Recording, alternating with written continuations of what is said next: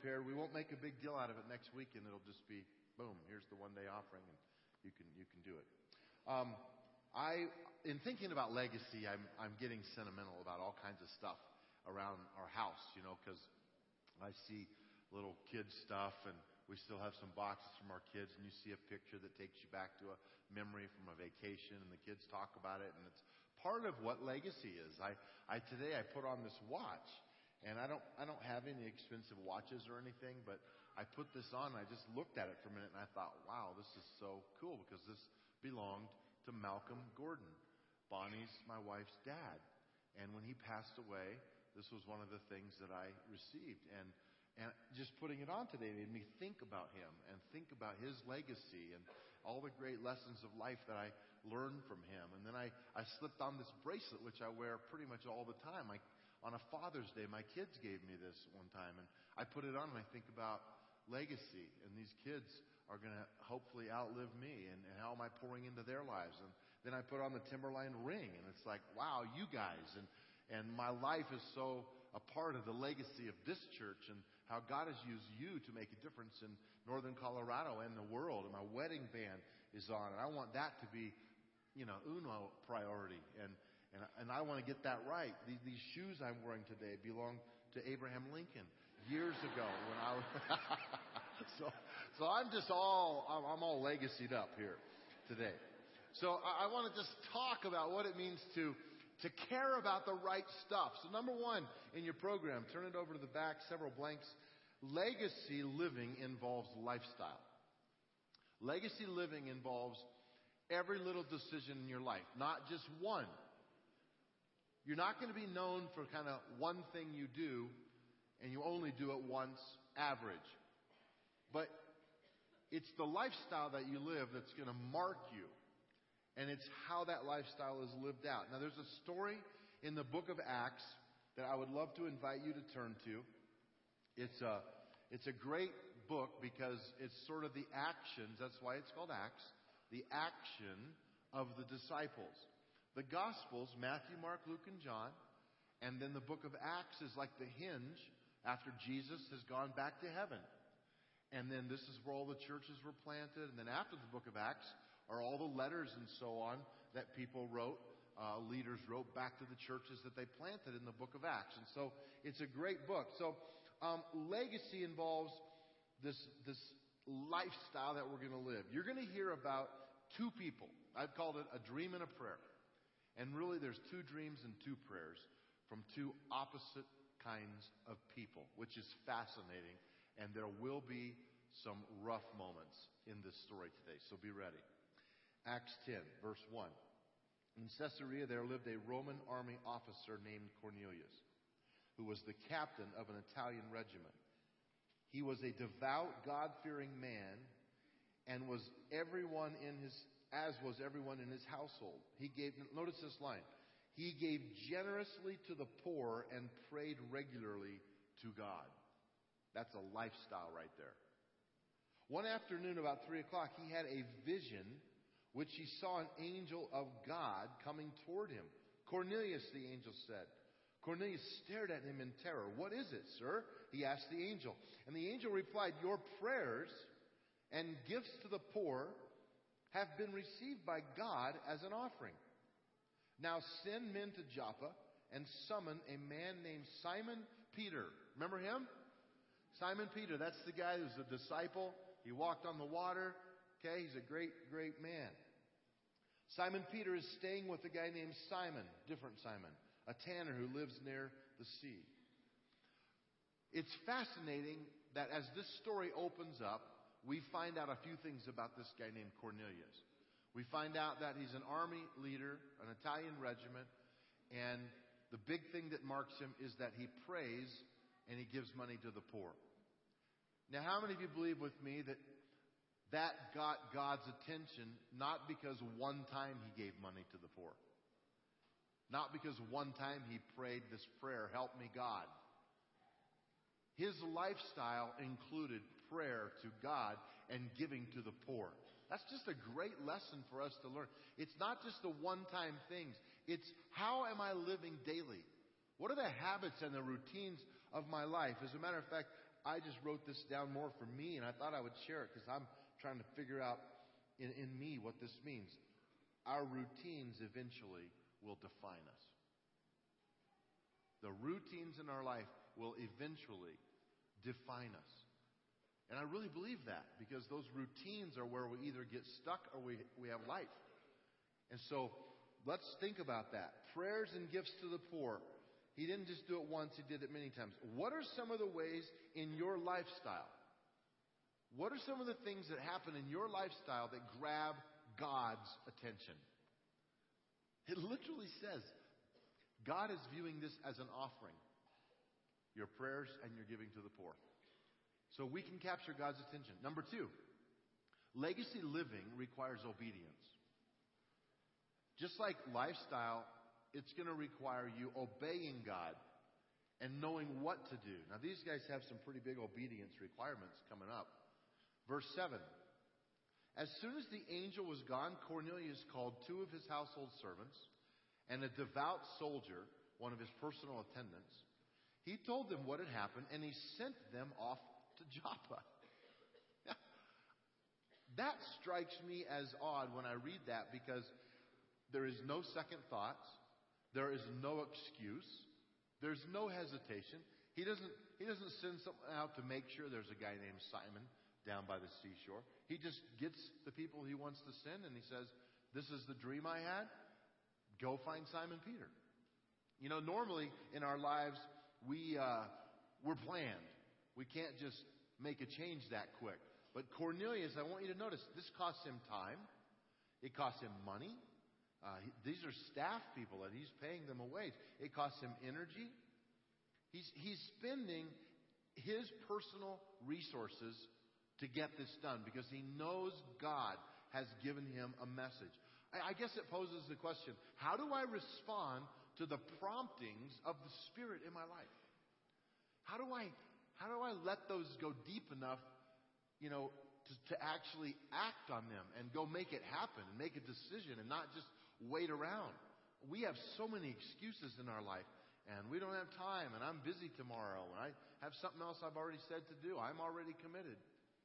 No, this was important enough that he said, let's do it now. Number three, legacy living receives correction. If you want to leave a legacy, you're going to have to be someone who can receive correction from others, especially God. But what's about to happen in this text is way bigger than probably anything I've ever had to go through in terms of correction. This is life changing for Peter. Ready? The next day, as Cornelius' messengers were nearing the town, Peter went up on the flat roof to pray. It was about noon, and he was hungry. I love it when the Bible is just like, Oh, there's this flat roof, and Peter goes up there to pray, and oh, it's like noon. He's hungry. But while a meal was being prepared, he fell into a trance, which is another dream. That's the second dream. He saw the sky open, and something like a large sheet was let down by its corners, four corners. In the sheet, now here's what's the. Here's the problem. In the sheet were all sorts of animals, reptiles, and birds. Then a voice said, Get up, Peter, kill and eat them. How many of you know the problem that's coming here? It's not because the food was bad food, it was because Peter is Jewish. And this is a sin. Now look at this. No, Lord. Is that pretty big? That's pretty big. When you know it's God talking to you and you say, No, Lord, He said no. Peter declared, I have never eaten anything that our Jewish laws have declared impure or unclean. But the voice spoke again Do not call something unclean if God has made it clean. That same vision was repeated three times. Then the sheet was suddenly pulled up to heaven. Okay, what's going on? God, is God just like messing with Peter? I'm going to mess you up today, son. No, this is a real thing. This, this is going to mark the church. This is a big moment in time. And, and God wants to give a message to Peter, and Peter says, No, I can't do it. I do not think we have any comprehension, really, in our culture to understand how big it was for this vision to hit Peter the way it did. Because for him, this would be sin. We know God does not ask us to sin. But in his culture, in his life, from the time he's been a little boy, this, is, this has always been out of bounds, and he's never eaten these foods. So God is just basically turning his whole world upside down, and it's going to take correction if I'm going to build a legacy. I, uh, I don't know what that would be. I tried to think of an equal of like God asking me to do something that in my mind would be sin, and I, and I really couldn't. But I just want you to think about what is it that might just be so shocking to you to know that God's actually asking you to do it. And it wasn't about the food at all. It was about the fact that Cornelius is a what? A Gentile. So far, the gospel has only been given to Jewish people. And this is a very awkward moment for Peter, and it's not going to get any better. It's actually going to get worse. Number four, legacy living means going out of my way. If you want to build a legacy, it means you can't just live your life for you to do your agenda and your timing, the things you want to do. It means that your life is going to be spent making a difference with others, and it will cause you to come off of your path into the path of others. Now, here's how that happened for Peter. Peter was very perplexed, verse 17. What could the vision mean? Just then, the men sent by Cornelius found Simon's house. Standing outside the gate, they asked if a man named Simon Peter was staying there. Meanwhile, as Peter was puzzling over the vision, the Holy Spirit said to him, Three men have come looking for you. Get up, go downstairs, and go with them without hesitation. Now, that's, that's a very distinct instruction without hesitation. And there's a reason why he said without hesitation, which you'll see in a minute. Don't worry, I have sent them. So Peter went down and he said, I'm the man you're looking for. Why have you come? And they said, We were sent by Cornelius, a Roman officer. He is devout, he is a devout and God fearing man. I love this line. Well respected by all the Jews. He's, he's trying to build a little bridge here. A holy angel instructed him to summon you to his house so that he can hear your message. So Peter invited the men to stay for the night, and the next day he went with them, accompanied by some of the brothers from Joppa. Wow. You know, when was the last time that you just dropped everything to go on a mission for God? When was the last time you felt a prompting in your spirit and you turned the car around and you went back to say something else to somebody? Just a moment where there's this revelation where you know God is speaking to your heart. And Peter says, okay, I've got to do this. I'm going to do this as quickly as I can. It's not easy to go out of your way. How many of you have some plans for tomorrow? How many of you are going to watch the Broncos this afternoon?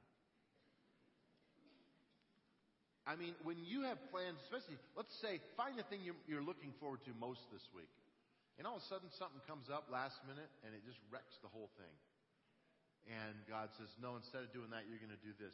That's what Peter's looking at right now. I, I heard a great illustration this week um, to make another point, but I'm going to use it to make this point. We, were, we took our whole staff here at Timberline this week, never done this before, all of our employees down to Loveland where they had the Global Leadership Summit. And for two days, we listened to some of the best speakers on leadership in the world, and it was phenomenal. We all grew a lot. But one of the speakers told a story of how he uh, is an introvert and needed some alone time and just to, to be by himself. And so he took a cruise on the Queen Mary 2. How many of you have ever been on the Queen Mary 2? Okay, we've had a few people who have at Timberline. I haven't, but here's a picture of it. It's a big, it's a big cruise ship. Okay, now here's this big cruise ship, and they come over the speaker and they say, "We're going to close down the Queen Mary 2 for uh, moving, and we're going to come to a dead stop, and we're going to uh, alter our course just a little bit. Something has, has come up. Well, if you've been around that very often, it's a big deal to bring a ship that big to a dead stop in the ocean. There's got to be a pretty compelling reason. So, you know, he, the speaker's talking about what it might be. Is there danger? Is there what's going on? And come to find out, there's this little gal named Mylene Paquette. We have a picture of Mylene. She is in a rowboat. It's a sophisticated rowboat. She is solo. And on November 12, 2013, she made it after 129 days at sea by herself, capsizing 10 times and facing waves of over 30 feet tall. She was rowing um, solo across the North Atlantic Ocean from Canada all the way to France. Now, she had some trouble, and word got out that she needed some help. Can you imagine the look on her face when the Queen Mary II comes around the corner? And the message goes out, oh, we're in the area. And we're going to stop by and give you some new technical equipment. And how about a filet? You want some chicken or filet? They loaded her up. And then she drifted away from the ship, and there's a final picture of her holding up a big note that says, Thank you, Queen Mary II. How does a cruise ship with thousands of passengers decide to stop for one rowboat? See, this is a, this is a wonderful principle for us. They had somewhere to go. They had people on board. They had a, a routine. They, they needed to make it. But there's one person who needs them, and they're in the area. Can I be a vessel? Can I be someone that because I'm in the area, because I live in this town, because I'm in that neighborhood, that God can count on me to make a difference for one person in a rowboat? Or am I too busy? Do I have too many irons in the fire? Will I stop and listen to the voice of God? It's a challenge. It's, it's a big, challenging task for us. We can make a difference by doing what God asks us to do. But sometimes I think we miss it. Peter had to go out of his way. Now let's go to number five here. Legacy living involves risk. This is a huge risk with what's going to happen in this story. Verse 24, they arrived in Caesarea, so they made the journey The following day, Cornelius was waiting for them and had called together his relatives and his close friends. As Peter entered his home, that's you should underline that in your Bible because that right there is one of the biggest things in this whole text. Just keep this in mind. Peter in his entire life has never gone into the home of a Gentile. Never. That would be forbidden. They called Gentiles dogs. Cornelius fell at his feet and worshiped him. But Peter pulled him up and said, Stand up. I'm a human being just like you. So they talked together and went inside where many others were assembled. Peter told them, You know it is against our laws for a Jewish man to enter a Gentile home like this or to associate with you. I mean, Peter is freaking out. He knows if people find out what I'm doing, I'm dead. But God has shown me. What a statement. God has shown me that I should no longer think of anyone as impure or unclean. So I came without objection as soon as I was sent for. Now tell me why you have sent for me. And Peter goes on to lay out the plan of salvation. See, Peter puts everything on the line in order to obey God. He goes out of his comfort zone. Can I tell you later on in the book of Acts, if you read these next few chapters, you will find out that Peter did take a hit for this. And uh, he was called onto the carpet. And, and it, it all did work out because they all began to see that, yes, this message now is going to come to the Gentiles as well. They didn't see that coming, you guys. They never had that thought. But there was a dream and a prayer in Cornelius. There was a dream and a prayer in Peter. And God brought the two together. I, I put some things down here. I put some, some questions down here that I think, for me, I'm just going to, I'm to try to answer these questions through the next week. I hope you'll do the same. Put them somewhere where you'll be reminded. Number one, am I listening for God's voice? Now, I really need to say this. I think you know this because I'm, I'm a pretty common sense guy, but I don't, I really don't want you to make this spooky like you're walking around your house going,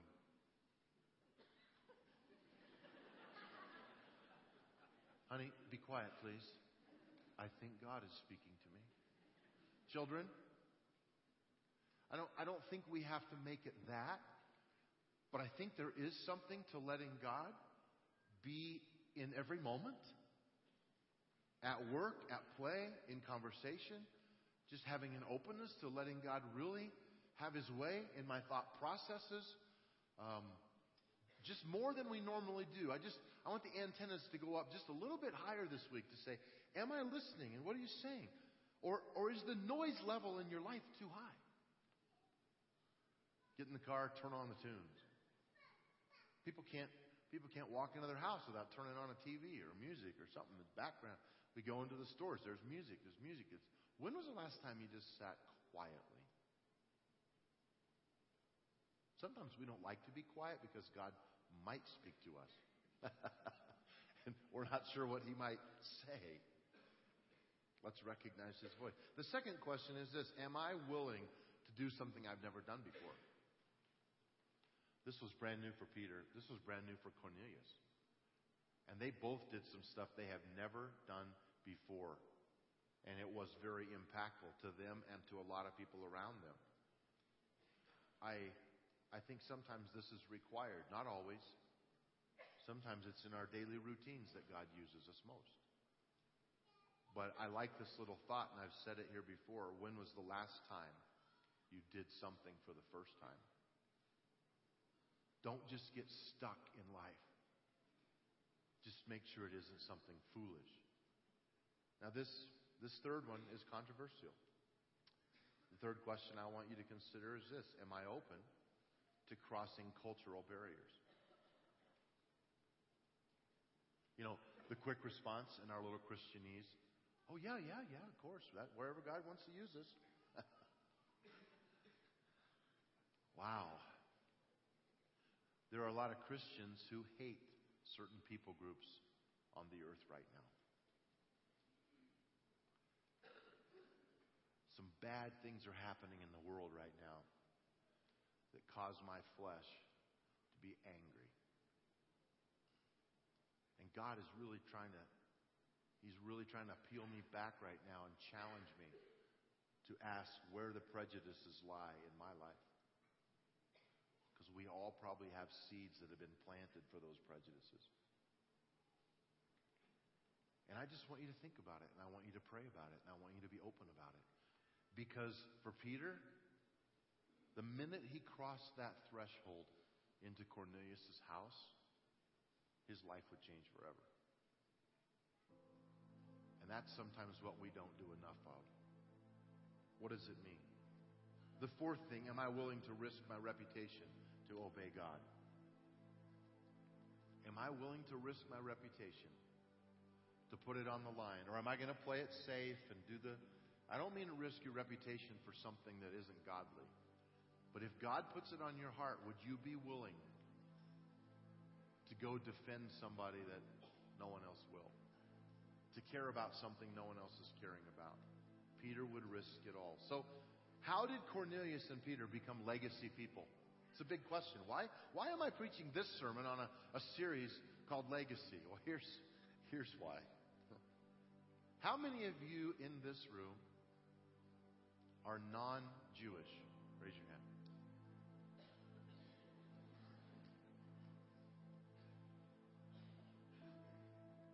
Do you get this? You are the legacy of Peter and Cornelius and the dream and the prayer. It's you. This, this is the chapter. Acts 10 is the chapter in the Bible where suddenly it wasn't all Jewish anymore. It changed. And now you're in the story. Do you think for a second that Peter and Cornelius went down to the pub and sat down and had a drink and said, This is really cool because, like 2,000 years from now, people are going to be sitting around in Timberline celebrating what we did? No. Which proves the point. You are building legacy every day in your life and you don't even know it. The decisions you make could have impact a thousand years from now. Oh no, I don't do anything that important. That's what they felt. But now, here we are. And we are that legacy because they obeyed God. And they did what God wanted them to do. And they listened with their heart and they followed through. I want you to be a legacy person by living every moment in a way that honors God and builds legacy for the kingdom of God because you can.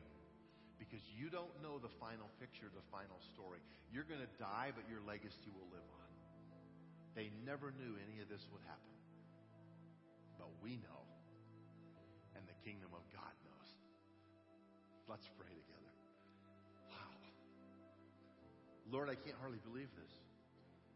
I can't hardly believe that two guys had a dream and a prayer, and all this has happened. Wow. Thanks for including us in the story. Thank you for having a dream and for putting it in the heart of a soldier named Cornelius and a crazy man named Peter. We're going to learn from that today, Lord. That we too are called by you to make decisions that impact others every day. We don't see it. We don't know it. We think it's just another day, another decision, but it isn't. It's bigger than that. With heads bowed, I want to pray for all of us. I'm not going to really do a lift your hand thing this weekend. I, I think it's all of us because I want to deal with lifestyle. I want you to really, I want you to really drill down a little deep and ask the question: my lifestyle leaving a legacy? Are the things in my lifestyle pleasing to God? The things I do that people see, the things I do that no one sees but me. Will it leave a legacy of good and great in the kingdom of God? And then I want you to just ask the Lord to help you with those areas because we all have them. How can those seeds be planted in me that just causes me to come to a new level of accountability in my lifestyle? Think about it. Act on it. Change some things. Ask God to help you with some things. I need to listen to God. The second one is risk. I know different personalities enjoy risk more than others, but I don't think any of us can, can run away from the fact that if we want to be used by God, it could be risky. And you're going to be asked to care and have faith and love people that someone might not, to defend the poor, to stand up, to be counted for. God's going to help you to have the wisdom. He really is. But I want us to be a church that's not afraid of risk if God calls us to it. And that's the key. God's got to call us. But I want you to be bold. Not weird, not confrontive, in an aggressive way, without the presence of God going first, but to just say, I am willing to tell the truth and I am willing to spend my life. I will risk. Finally, if you're here separated from God, I want you to pray this prayer with me. Lord, I know I'm separated from you. I need forgiveness. I need cleansing in my heart, my body, my soul. And I'm coming to you in faith right now, asking you to forgive me. I believe you died on that cross for me, and I'm going to trust you with my future. I do that now in faith. In Jesus' name. Amen. Amen? So be it. I love you guys. So proud of you. So thankful for you. You're making a difference. God's helping us. I'm really grateful. Ushers, come. We're going to receive our, our offering right now. If you're a guest, we do not expect you to give in this offering because of the generosity of the people sitting around you who have made a commitment financially to give through Timberline and to make a difference in these gifts. So thanks, you guys, for doing that.